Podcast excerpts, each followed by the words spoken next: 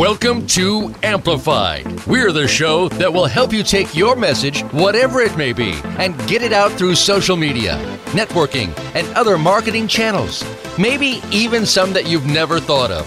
Whether you're an organization, small or large business, or you just have the next positive message that's sure to go viral, you'll want to stay tuned this hour. Now, here's your host, Ken Rochon. Hello, this is Ken Rochon on Amplified, and I am so excited because in the last three weeks, we have had the most incredible events where I've had an opportunity to speak, address a crowd, and uh, a crowd of leaders, and inspire them to write their first books. And the Keep Smiling book has been really a interesting solution. I've been doing it for about three years. Didn't know that studying it a little further it could become somewhat of a TED Talk, TED chapter, where people could share who they are, their journey from birth to where they are now, the obstacles they had to overcome, and and then the why that they created in their life as a result of this journey, and then how they actually have the social proof that they create abundance, solve problems, and inspire smiles, of course. So uh, each presentation we've done, one at Eric Swanson's Habitude Warriors, and then recently at Sharon Burstein's. Um, the Leadership Summit, uh, Leadership American Summit, we had just an amazing audiences that really wanted to take action and really wanted to share their story and inspire the world. So I'm excited to bring Sharon back, and I want to bring my co-host Andrea Adams Miller with the Red Carpet Connection on, so she can give a little description of this particular show because it's a power packed. If you have kids or you care about our youth and future, then this is a show that you want to share with people that do have kids. This is a very, very vital show. I have a five and a half year old son, and I, I will say that of all the shows this year, I'm a little more perked up for this show because it's going to impact my life a lot. So, Andrea, how was your weekend? It was absolutely fabulous uh, recovering from gathering all the wonderful leads and talking to all the amazing leaders that we met at all of these events the last couple weeks. And I'm really excited about today's show as well because being a former educator myself and you being a former educator, how exciting for us to have three educators uh, Sharon was a former educator. She was a kindergarten teacher at one time, and now she uh, works with leaders and really incorporates. Uh, it's kind of funny when you think about the book. You know, everything I learned in life, I learned in kindergarten, may apply actually once you talk to Sharon uh, and realize the things that she taught, you know, people as young as your son and what they do in their life.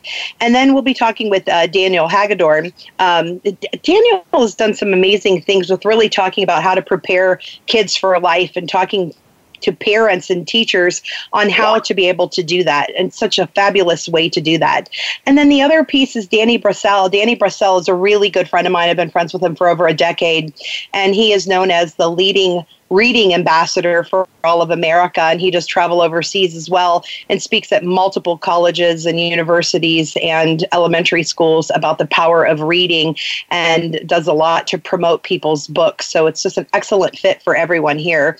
And well, I, I want to say actually, this reading thing I think is going to take off uh, because there's so many people buying books and they're collecting them and they're not really using them, reading them, and doing anything with them. So this reading thing I think is really going to be the new movement going to be absolutely fabulous.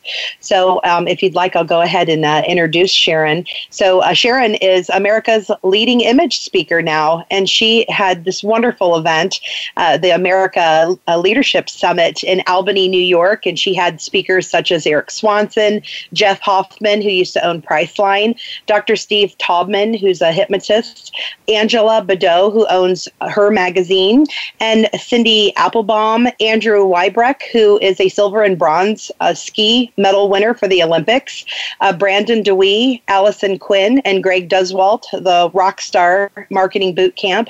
And then, of course, we had our lovely, uh, handsome Ken Rochon, who's our host, and me, Andrea Adams Miller, the co host, who all spoke at that event. And I must say, I think uh, in all the times I've seen you speak, you really shared your heart at a higher level because you were talking about the uh, the leadership aspect connected with positivity and leading with your heart. So great job on stage and sharing the Keep Smiling movement for anyone that would like to see uh, that particular speech or any speeches. I'm sure that Sharon will accommodate it us. So Sharon, welcome.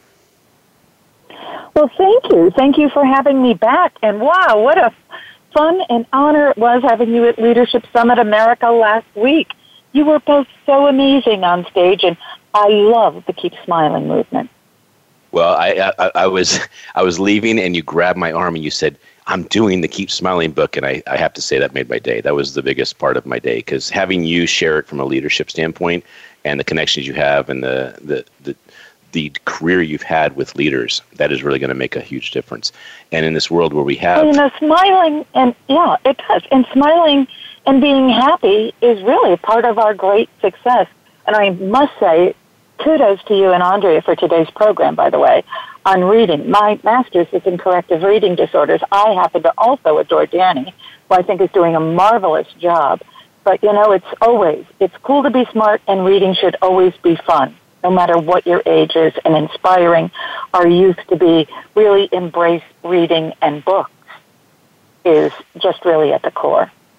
It totally is. Knowledge is power, and my son's not really digging it. So this is uh, he's five and a half years old, and this is the type of show that when he hears it and he sees the importance of it, I, I believe this will make a difference. I'm going to keep uh, coaxing him into the power of the book and the power of knowledge. But uh, tell me about your event, what you got out of that event, because you've done three of them, and I know each one is distinctly mm-hmm. different. But how is this one different, and what are you doing for the fourth? Wow, great questions. Uh, and yes, I am already thinking about the fourth. And the third was just amazing. You know, even our video person who's been with us for three years, Cam turned to me said, Sharon, year one was great. Year two was fabulous, and this year was extraordinary. And I think, you know, we every year we try to build it. We built this year more speakers. We built some workshops. We built more panelists and surprise guests because I'm always about giving value added to our attendees. But one of the things that I really work to do so many conferences, people speak at you.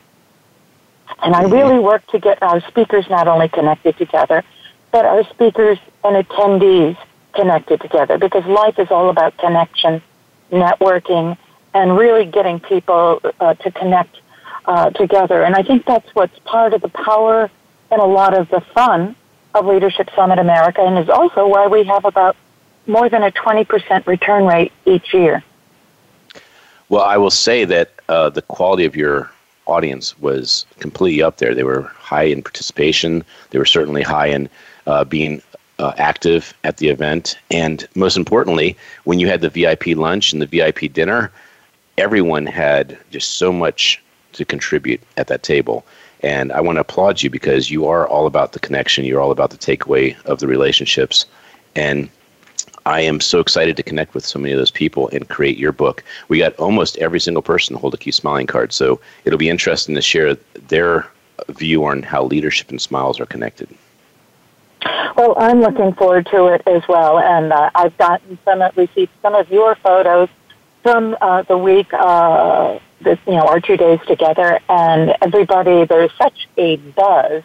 And yes, we will be doing Leadership Summit America next year back in Albany. We may be taking it also to Bermuda and a couple of other cities, but we always want to remain also close to our core. So we will expand cities, but we will always keep at least one event in Albany. And then I do another event just for women, uniquely you, putting women first, the power of possible. That will be the last weekend of June at Wiawaka on Lake George. That is so cool. Well, we, we're doing actually three books, uh, uh, Empowerment Women editions, and they are because there are so many women, women that know how to collaborate, know how to actually lead, and create positivity and smiles, of course. So I'll send you a couple of those books. You know, uh, the one thing I'll say about your event is it goes too quickly. I mean, it is like a snap and it's over. So I, I hope that we extend it even longer. Well, we'd love to. Uh, you know, uh, I, I always conscious. I'd rather leave people wanting more than saying, "When is this going to end?" so, you know, and those kinds of things happen. So right now we've caught a good rhythm with people. You know, we had people from seven states, thirty different industries, and that's what I love. And the other thing that I love that we've created is a Leader Scholars Program, as you know, Ken. And we yep. have some high school students every year that are that are, you know uh, who are um, the high schools uh, come with a few of the administrators, and really those are our leaders of tomorrow. So really trying to bring together some high school and college students into the mix to connect them to a lot of hugely and fabulously not only talented but successful people, but help them connect them in their journey because you know what, Ken? We all have to be great mentors because we never got to be where we are without somebody having helped us at different times. And we should still have mentors, but we all need to be greater mentors to those behind us, regardless of age. I agree. So you have a couple fabulous books. I look forward to reading them. Thank you very much for the gift of those books. And I wanted to make sure people could connect with you so they could learn uh, when the next event is happening, how to purchase your books, and how to have a better 2019. So how can people connect with you? Well, they can uh, do that off of my website, which is www.sharonburstein.com. That's S H A R O N B U R S T E I N, or you can also email me at Sharon at SharonBurstein.com and phone me. I always love connecting with people, 518 339 4027. I always welcome connecting with people and just, you know, connecting others. So I'm all about building people up. I love writing books. I've got a couple more books coming up, and, you know, electronic books are great, but I don't know about you, Ken there's still nothing like a printed book. A printed well, that's book like, is like an old friend. Come on, that's that's like saying, man, it so is great having this Facebook with all these virtual friends versus these real friends I have. So we we have to no, have. I love electronics, but you know, uh, you know, I have so many favorite books. And I love looking through my library books, or you know, with my daughter, who's now 29, but looking at all her favorite books that she had as a child, and she still adores. And there's something about the physicality of books that I still love. And I read electronic books, but I like both. I agree. I agree. So, thank you so much for inviting us to your event. It was spectacular, and I already look forward to seeing you at the next event, whether it's your your next event or an event that you're attending. So, we will talk to you later, and thank you so much. My thanks to you and to Andrea, and I'm looking very forward to uh, having you part of my event and to seeing you at others. And thank you for having me on your show. You're both tremendously wonderful, and I adore you both. Thank you. So we will uh, reach out to you after the show, and I think we can get your book out by the holidays, which would be really magical because it is a, a great holiday gift to make it better 2019. Andrea, please Perfect. share. Please share the introduction for Daniel. Daniel Hagedorn is an international speaker, the author of five books, and the founder of Preparing Kids for Life, an organization devoted to helping parents guide their children to become the best version of themselves. Daniel graduated from the Master's University in Santa Clarita, California, with a BA in History and Bible, and he enjoyed a successful 14 year career teaching high school history in public, private, and homeschool settings. He's been the featured speaker at educational conferences for the last 13 years, and he's married to the love of his life, Vicky, and they have one beautiful little daughter, Landry, who will always be his little bunny no matter how old she grows to be. so, welcome to the show, Daniel. Hey, Daniel, you there? I'm here. I'm glad. You know, uh, I wouldn't know you if it wasn't if, if it wasn't for a lovely man named uh, Mr. Schmidlin, who actually connected us to Peter Strople, who created the Friends of Peter, and I saw you speak, and you had five minutes to speak about sharks and how they related to life, and you made that, that that you made that presentation so magical. I was like, "This is a guy I want on my show." And even though it took a little while for us to get to this point, uh, both of us are persistent about it happening. So, thank you very much for being on the show. Yeah, I'm really grateful to be on, on and uh, I love, I really just love what you guys are doing. And um, Sharon was, oh my gosh, she's amazing. Wow she's yeah. Yeah, well, Incredible. I'm going to push for you being one of the speakers at the event next year because I think you're so aligned with what she's doing with the leadership event. Mm, oh wow, thank you. I really appreciate that. Yeah, she just I just love so much of what she what she shared, especially kind of her um, statement about mentors really stood out to me because man, kids are screaming out for mentors, and they need that so desperately. And um, and I, I happen to think parents are the best mentors for their kids, not necessarily the only mentors, but that it starts with the parents, you know. And uh, but man, I loved. I just you know she's somebody you'd want to do coffee with for a couple hours. She's just such a great person, you know. Well, and coffee coffee with a couple hours every week. I mean, let's let's be clear. It's oh wow, continuous. That's awesome. So we, we will connect you. I mean, these amplified shows are actually have a subset of connection, and the connection is we we marry the people together that have common themes, common purposes, and common visions, so that they actually can cultivate and synergize what they're doing together. So I will be certain to oh, connect wow. you. And do you know Danny by any chance? Love that. I don't, but man, I've been looking him up and the introduction, and I mean that's huge. Oh my gosh. One of the things I talked about in my book is just how, I mean, we have 31% of college graduates who can read and understand a complex book. That's it. Right. 31%, and you're graduating from college. but I, I almost So, there. uh, I mean, so don't make fun. no, yeah. So he, he's sitting on something that that's exactly, I mean, that's so key. And I think that the sad part is now in society, you know, it used to be if you wanted to stop ideas from getting out, you'd have a big book burning and, and then you'd get rid of those ideas that way. And they don't do that anymore. Now they burn minds. And so they, they just dumb things down to the point that you can't even understand what's really going on. Uh, I used Well, to do that- that in my classroom, and I'd have uh, I'd say, "All right, let's read the Constitution, and then you tell me what it says." And my students couldn't even really understand the Constitution and what it said and what rights it secured for them, and go, "Oh, this is a problem." It, it's a very big problem. So- I, I taught in uh, magnet schools, and eighth grade physical science, which is the study of matter and energy, I couldn't get past the fact they couldn't read the book. They were at a third grade reading level average. And so we had to take a lot of time Yeah. to learn math and reading just to understand what the study of matter and energy is. So I share that Yeah. plight with you, and I understand it. So what I want to do first, though, is I want to address how important Peter Strople is in your life and what he's done with the Friends of Peter.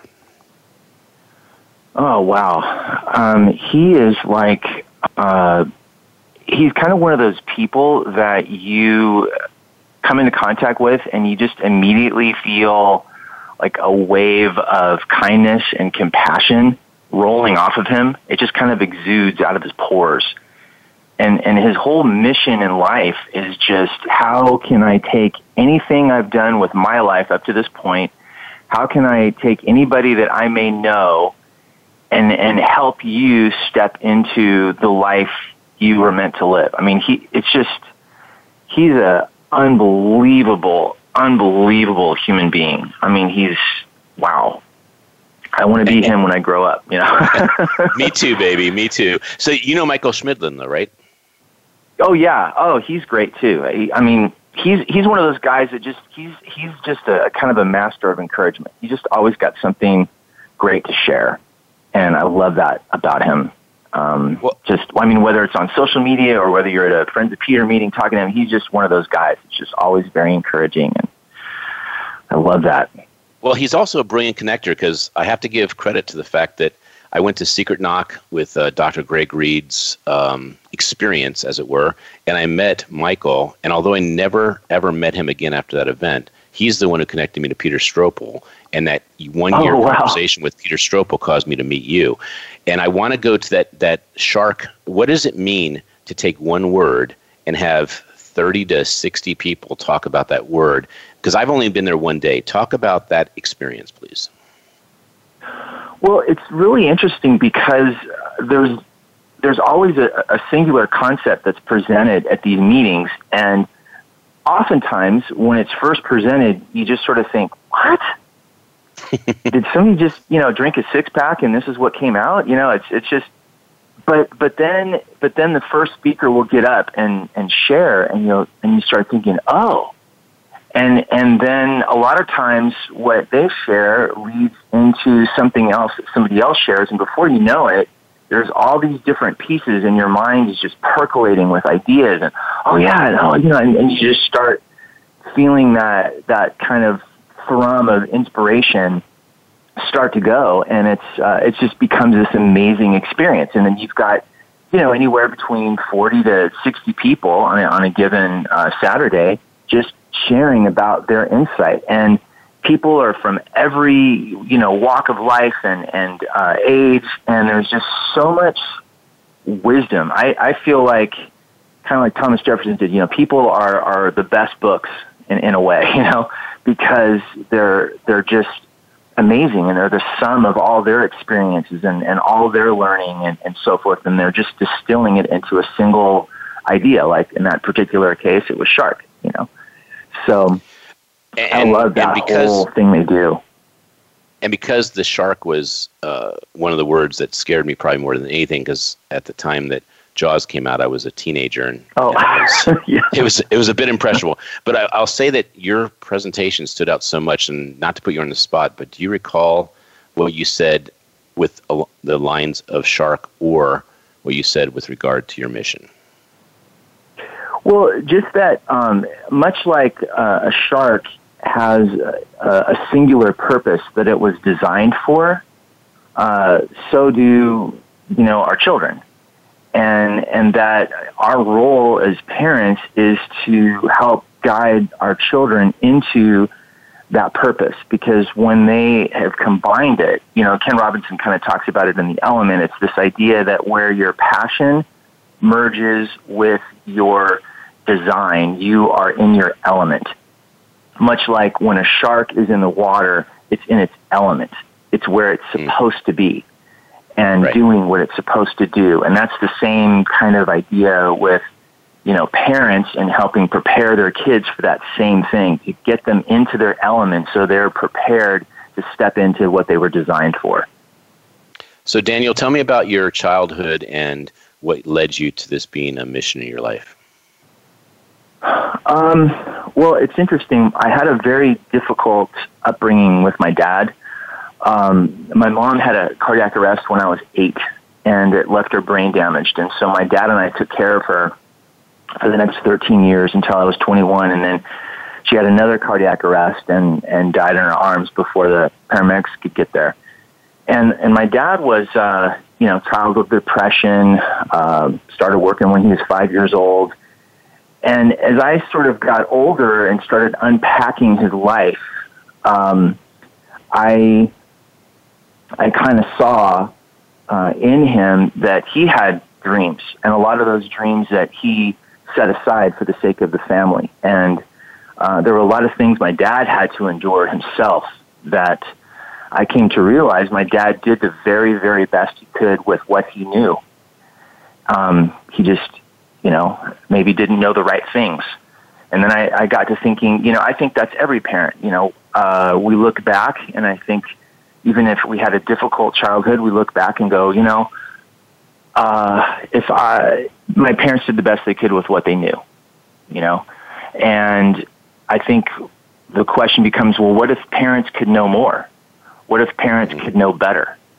And and that's where uh, this whole scenario kind of stepped in because what my what my dad taught me, a lot of it I wasn't ready to receive because of how he was trying to teach it to me, but it doesn't change the value or the quality of what he was trying to communicate. And so, uh, after kind of a lot of work as a person, you know, I, I, I kind of really processed that. And now my, my dad is, I mean, he's, he's the strongest man I've ever known. I mean, the things that he's had to endure and get through and overcome is like he's, wow, I, I'm, I have, a great deal of respect. And it's to my shame that I didn't have more respect for him when I was growing up. I just, but I was a kid. I lacked perspective. So.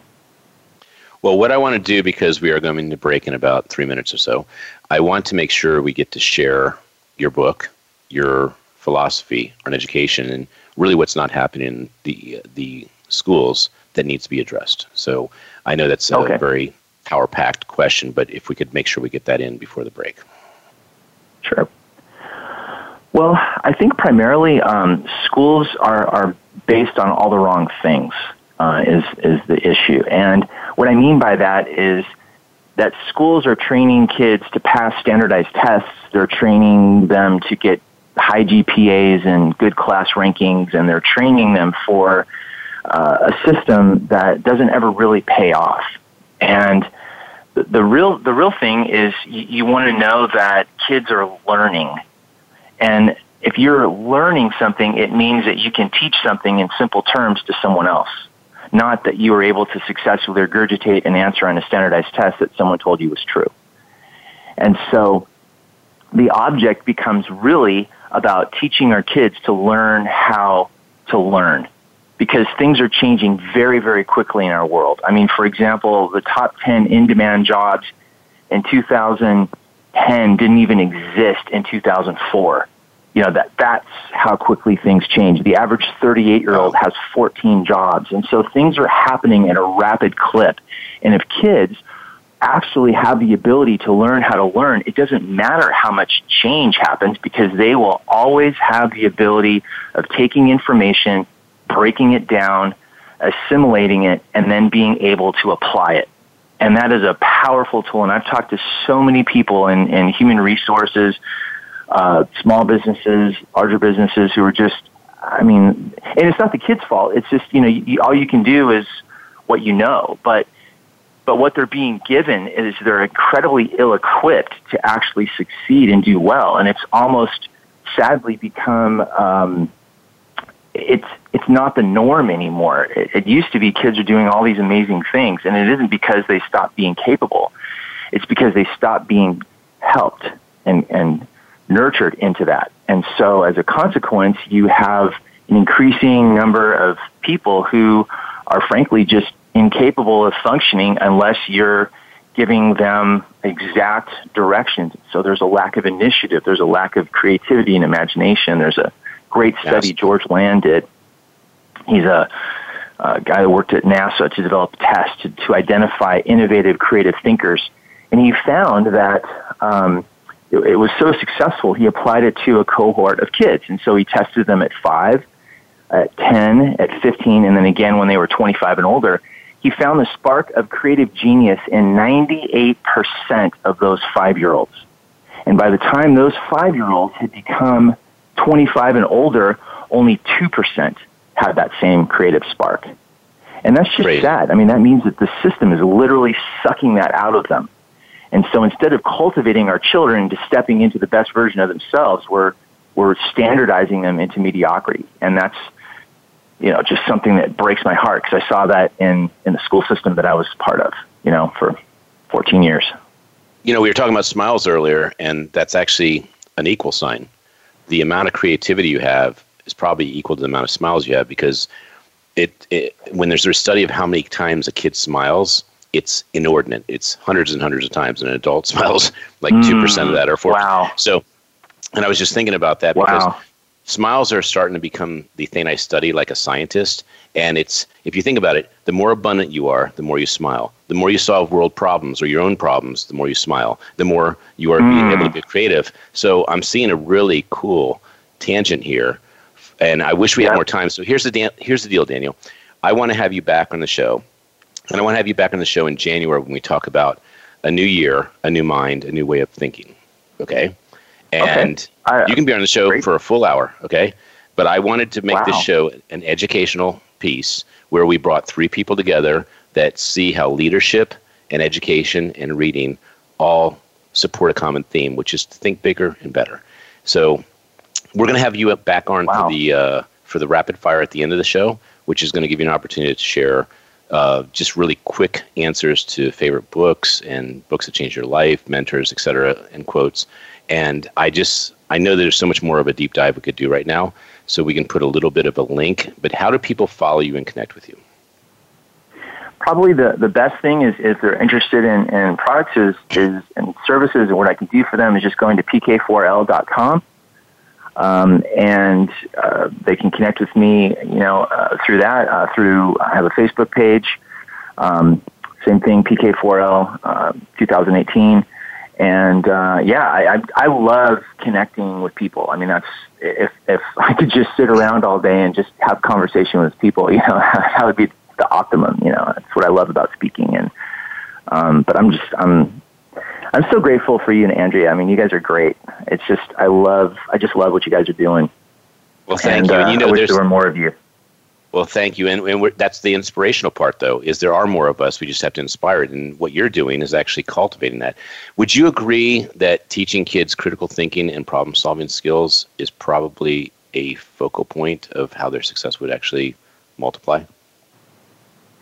Yes, absolutely. And the tragedy is that, that, that there's nothing like that taught in the schools. It's it's on the boards. Like if you go to parent teacher night, you'll see it all over the, you know, we train critical yep. thinkers at this school, mm-hmm. but it doesn't actually happen because if you think about it, school would shut down in a month if they were actually training critically thinking men and women to walk the halls of their institution because critical thinkers wouldn't put up with what's done to them. Well, you, you are my brother because when I taught physics and chemistry, I gave them all the formulas. They didn't have to memorize anything. They just had to apply what was known mm. to make solution happen. And when they messed up, all they had to do was do test corrections. They got an extra 10% for their grade. And grades are wow. so bogus. It's, it's, all about what are you yeah. actually learning. so, uh, yeah, I just want to I want to totally. say I've been so excited to get you on this show, and there's so many other questions I have. But let me ask you two really quick questions. We'll go to break. So, one mm-hmm. is you have the book, Un American Education. Can you give a 30 second synopsis of that book? Yeah, the first half of the book is simply me collecting quotes from the people who started our educational system. Uh, I'm not offering my opinion. I'm merely recording what they said with their own mouths, and it will absolutely shock parents to find out that this is what the true purpose of our educational system is.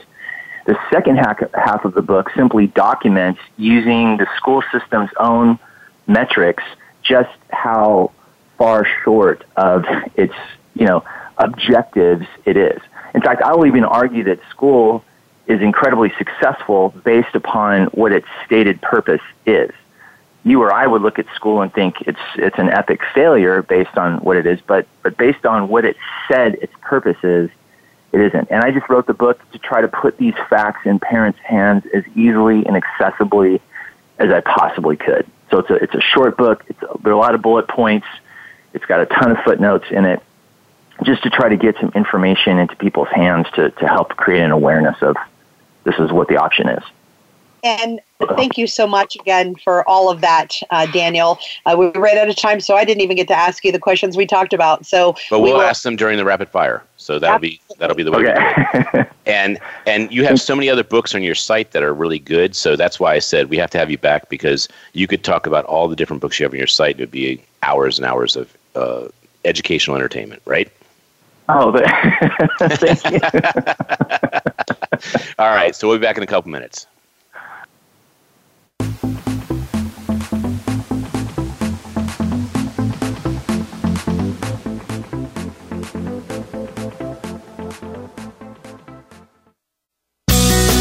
Be sure to friend us on Facebook. You can do it right now. Visit facebook.com forward slash voice America or search for us at keyword voice America.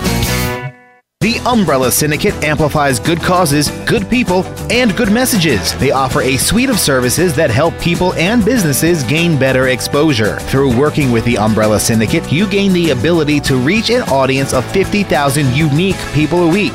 They have recently reached over 20,000 followers on Facebook. You can view their photography and how they use it as a strong promotional tool on their Facebook fan page, facebook.com slash the Umbrella Syndicate.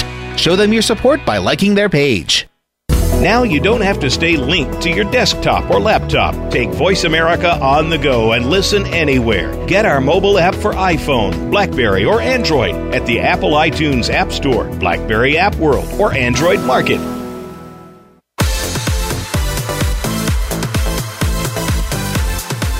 This is Amplified.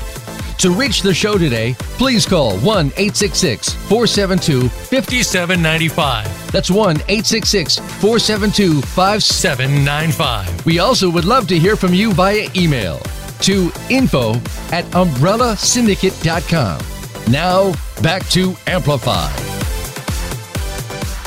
Welcome back, and we have had a quick pace show and another one of the shows that we just wish we had more time. So, amazing people on our show. Please go to their websites. Please connect with them. Please follow them.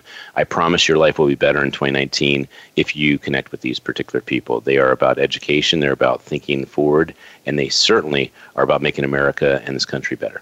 So, Andrea, if you please introduce our next guest.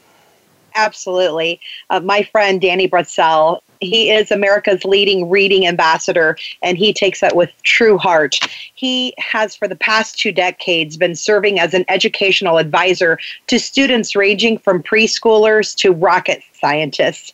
And he has held a variety of titles and worked with leaders from a variety of fields and disciplines. And he has always considered himself first and foremost as a teacher.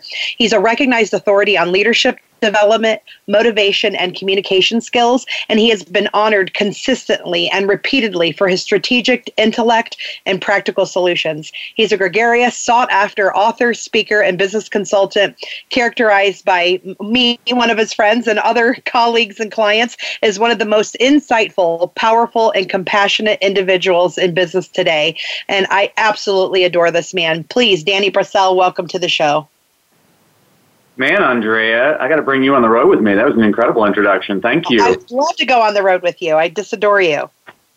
Well, I feel like I, the booby cries. I have to follow Sharon and Daniel. I, I felt like a Baptist just saying amen to everything they were saying. Thanks for having me with those two brilliant people.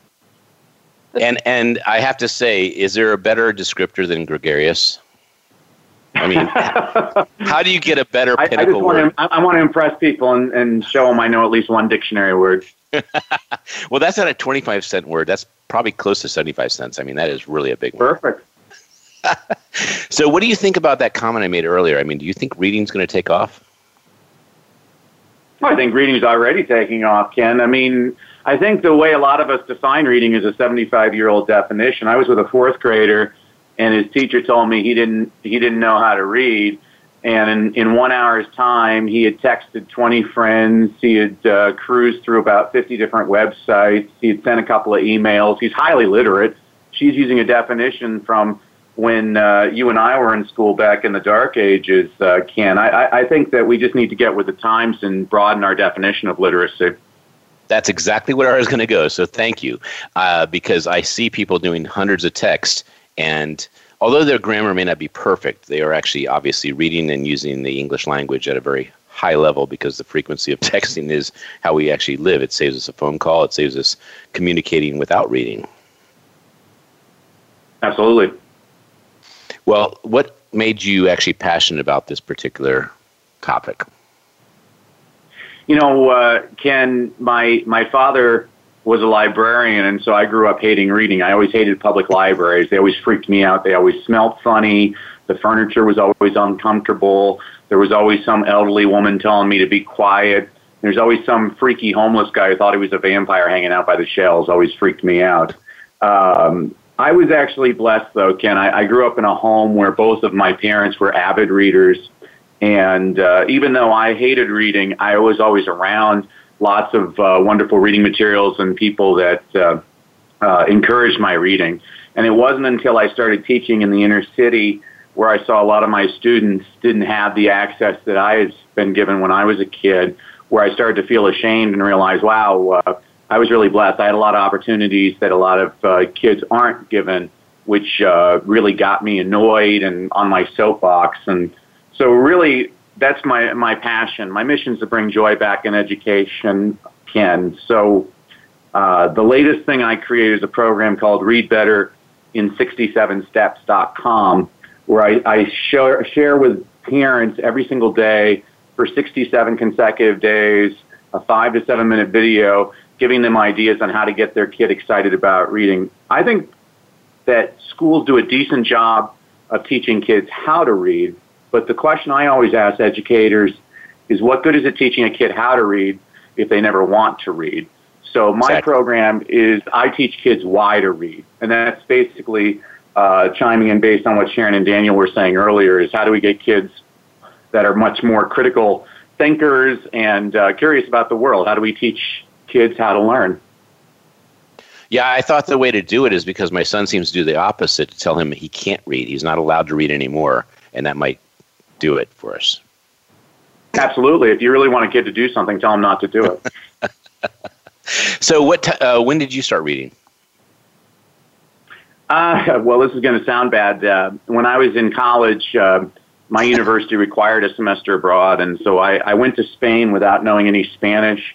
and the only program they had was a graduate level economics program. Well, I was an undergraduate journalism major who didn't know Spanish, and so I, I basically took graduate level economics in a foreign language in Spain, and it gave me, it built up my empathy for people who don't know English as a first language. It's very difficult acquiring a, a second language. You, you start to get headaches, you have nightmares, and uh, you yearn for, for any of the uh, things that you're familiar with. And so it was actually, even though I wasn't a reader, a girl handed me a copy of John Grisham's The Pelican Brief in English, and I devoured it in a day. And so then uh, I, I got a time to kill, and I devoured that in a day. And then I actually went to a bookstore. I paid $35 for a beat up old uh, paperback copy of uh, The Firm. And then I graduated from John Grisham. I went on to uh, Sidney Sheldon and Mary Higgins Clark. And uh, now it's ironic because I have one of the largest uh, reading clubs online called lazyreaders.com, which every month for the rest of your life, I provide people with 10 book recommendations, three or four adult level, three or four young adult level, and three or four children's level books, all under 250 pages. So they have something they can read during faculty meetings and when they're stuck in appointments or whatever. I, I think that too many of us define reading as we look at Dostoevsky and, and Hemingway, and I say, well, that, that's definitely reading. There's nothing wrong with that, but uh, it's the research is really clear on this. It doesn't matter what you read. What matters is how much you read. It doesn't matter if you're reading James Joyce or James and the Giant Peach. People who read more read better. Now, I'm on a plane at least once a week, Ken, and I can't remember the last time I sat next to somebody who was enjoying Moliere or Shakespeare or Maya Angelou. But I sit next to plenty of people reading People magazine, USA Today, and Fifty Shades of Grey, and there's nothing wrong with that. That the, the kid, the, this is one of the points, and I'm going to make it tonight. I'm, I'm speaking tonight in um, in rural Missouri to a group of parents, and what I'm going to tell these parents is the little boy who reads Captain Underpants is going to be a better reader than the little boy who's not reading anything. And that, that's really the point I, I want people to, to understand is, uh, you know, if you're reading the sports page every day, read the sports page. You're going to be a better reader than the person that's not reading anything. And uh, I, I just think that too many of us uh, define reading in an elite way. And uh, to me, that's off putting. That's not what reading is. Reading is lots of different things. We need to broaden that uh, definition. So, when I referred to my plight of teaching science at eighth grade with third grade reading level, what would you suggest to teachers that are uh, encountering lots of students that are obviously at a lower reading level? Well, I mean, so I, I should have said this at the beginning for you, Ken, and for Andrea, for your audience. One of the things I wanted to do to serve all of you, I'm going to give all of you a complimentary copy of my book, Read, Lead, and Succeed. Um, you can probably put it in your show notes. They can just go to the, the website, readleadandsucceed.com. All they have to do is put in their name and email. They'll get a copy of the book. This is a book, I wrote it for a principal who didn't know how to engage his faculty. So I said, okay, I'll write you a book. And so every week, I give you a concept an inspirational quote, an inspirational story, a book recommendation on a book you should read, but you're probably too lazy because you're an adult. So I also give you a children's picture book recommendation that demonstrates the same concept. So the first book I used to read to my kindergartners was The Adventures of Tom Sawyer by Mark Twain.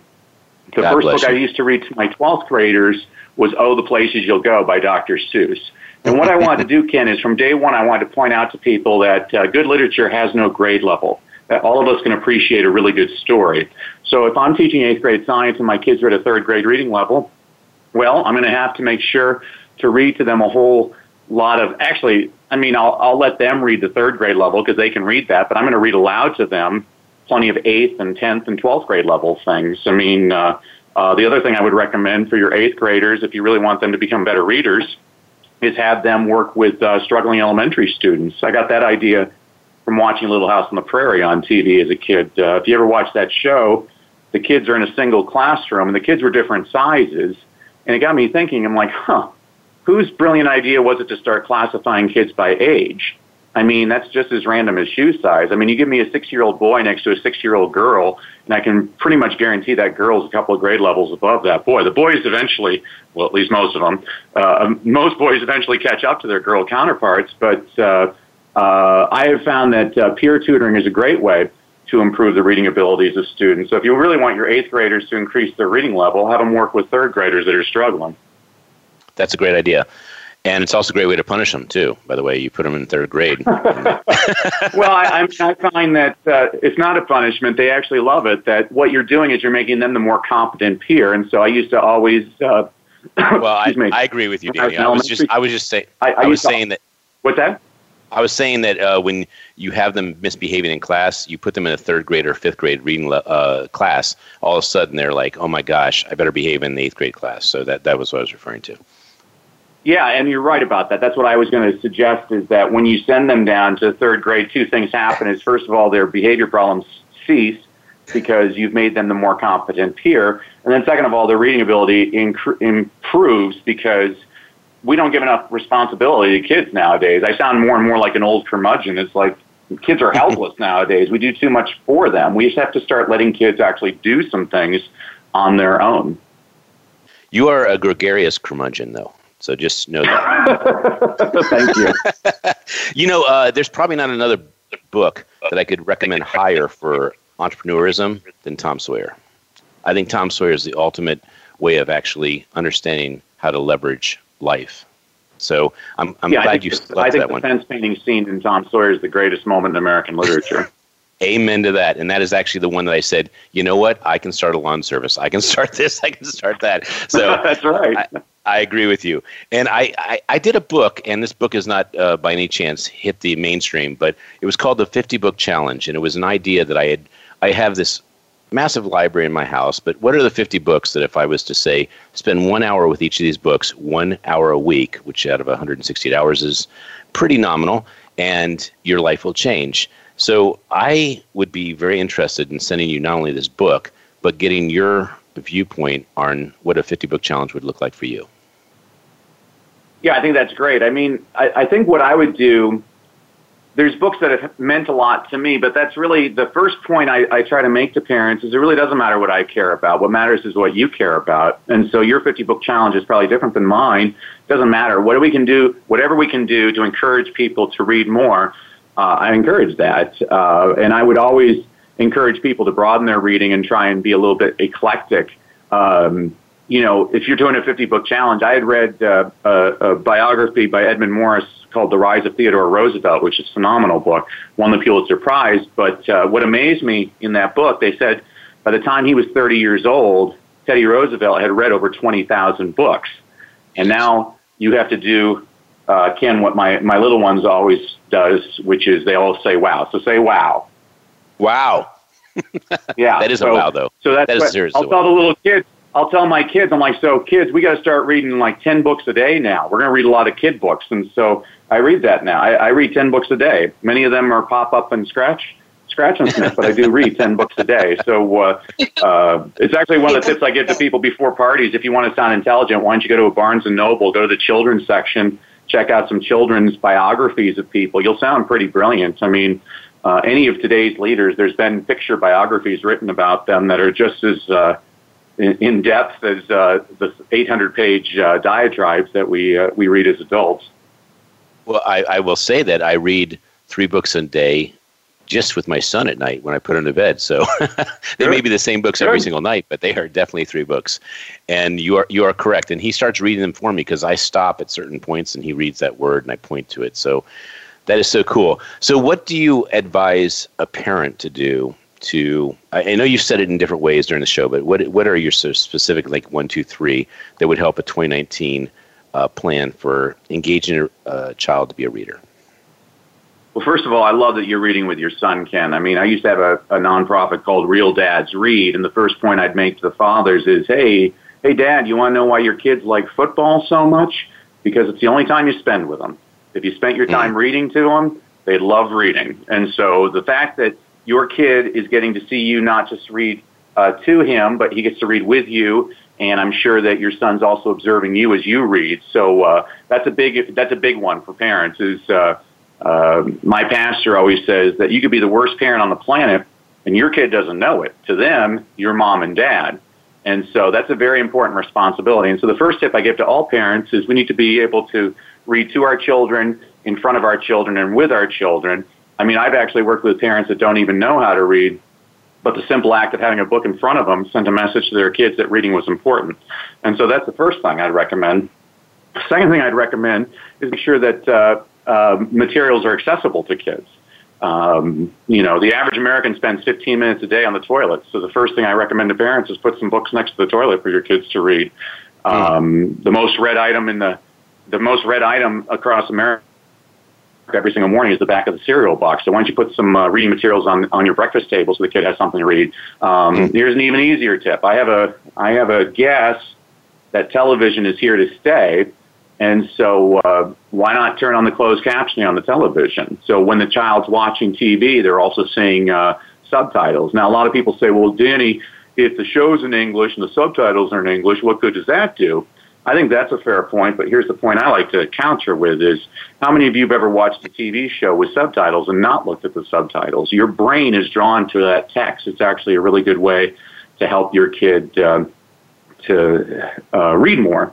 Um, and so uh, access would be the second thing I would recommend. And then, um, you know, finally, and this is uh, really uh, kind of uh, underestimated is what we're doing right now, Ken, is we're talking about books. I mean, uh, the reason I love Oprah is she talks about books. She gets she talks about books the way people talk about their favorite sports teams and their favorite TV shows.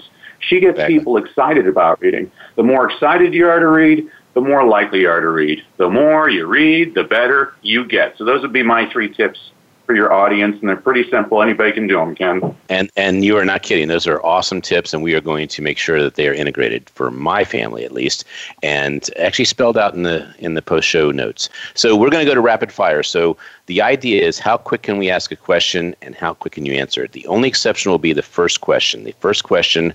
Because it's about reading and books, I want to go a little deeper. I don't want you to say why, but instead of it being your favorite book that changed your life, we're going to start with Daniel. Daniel, are you there?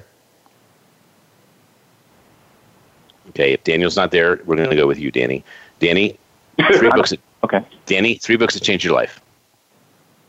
Three books that changed my life. Uh, the first one would probably be To Kill a Mockingbird. I know it's kind of a cop out, but that was the first book that I just truly just loved from cover to cover as a as a student. I was a really reluctant reader. I loved To Kill a Mockingbird. Uh, the second one would probably be um, the Hitchhiker's Guide to the Galaxy by Douglas Adams. That book made me laugh out loud almost every single page. I just thought it was brilliant writing. Um, and then the fourth book, uh, or third third book, let me count, not a math major. Gosh, so many. Uh, I, I guess I'm, I'm going to be kind of pathetic with this one. I, I became a Christian later in life, and so I actually didn't read the Bible until I was in my 30s, but I've actually read the Bible from cover to cover. It's a pretty darn good read. I'd actually encourage anybody to read the Bible.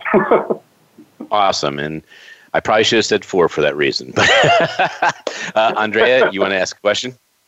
Yes, I do. Um, so, Danny, um, what is a series of books that you have found to be the most enlightening for yourself and your daughters? The, the, the series or the series? Uh, the the series, like the you know multiple books and a you know one after the other. oh well, I mean, uh, you know, I thought I, I, Jesus had John the Baptist. Uh, R.L. Stine got kids into the bookstore with the goosebumps, but it was J.K. Rowling that was the savior that really boosted kids' reading. And my kids all devoured the Harry Potter books. So I'm going to say the Harry Potter series. Awesome. Thank you. So there's a quote by St. Augustine The world, uh, the book, the world is a book, and those that don't travel only see one page. Do you believe that seeing the world and reading books are connected? Of course. I mean, every time I travel anywhere, I'm reading about uh, the different places. I just spent a month in India, and so I've been reading voraciously about India ever since then. Uh, I, I think uh, I, I'm, I'm blessed because I have an opportunity to see the world, but uh, there's plenty of people that don't have to see the world, but they can see the world as long as they have a, a, a a library card to their public library. A lot of people actually don't know this. Jules Verne never left France his entire life, and yet he wrote the book Around the World in 80 Days. And so uh, hmm. I think your, your library card is the passport to the world. That's amazing. So we have to wrap up the show, and I just want to say you are brilliant, and thank you so much for really downloading the amazing gifts and nuggets. We have a book coming out called Amplified Gold Nuggets, and I want to showcase your show this show about all the things you can do with reading and how you can actually improve your life. So, Danny, you're Ken, thanks so for all cool. that you're doing. I mean, you're really providing a huge public service. So I, I thank you. You're the brilliant one. I'm I'm a humble servant. You're the gregarious humble ser- servant, though. so, Danny, we're going to have you back on as well because I, I want to go deeper as far as what people can do to get their children to read and how we can shape our future. We are going to be back next week with a brilliant show, of course. And thank you, Danny, very much for your time. thank you, Ken. Thank you, Andrea. Love you. This is Ken Rochon with Amplified Radio, and this has been sponsored by Big Events USA, the Keep Smiling Movement, and of course, the Red Carpet Connection. We'll see you next week.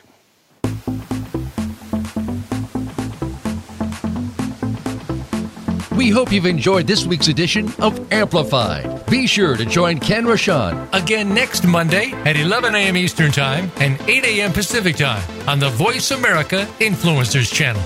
Now, go get your message heard.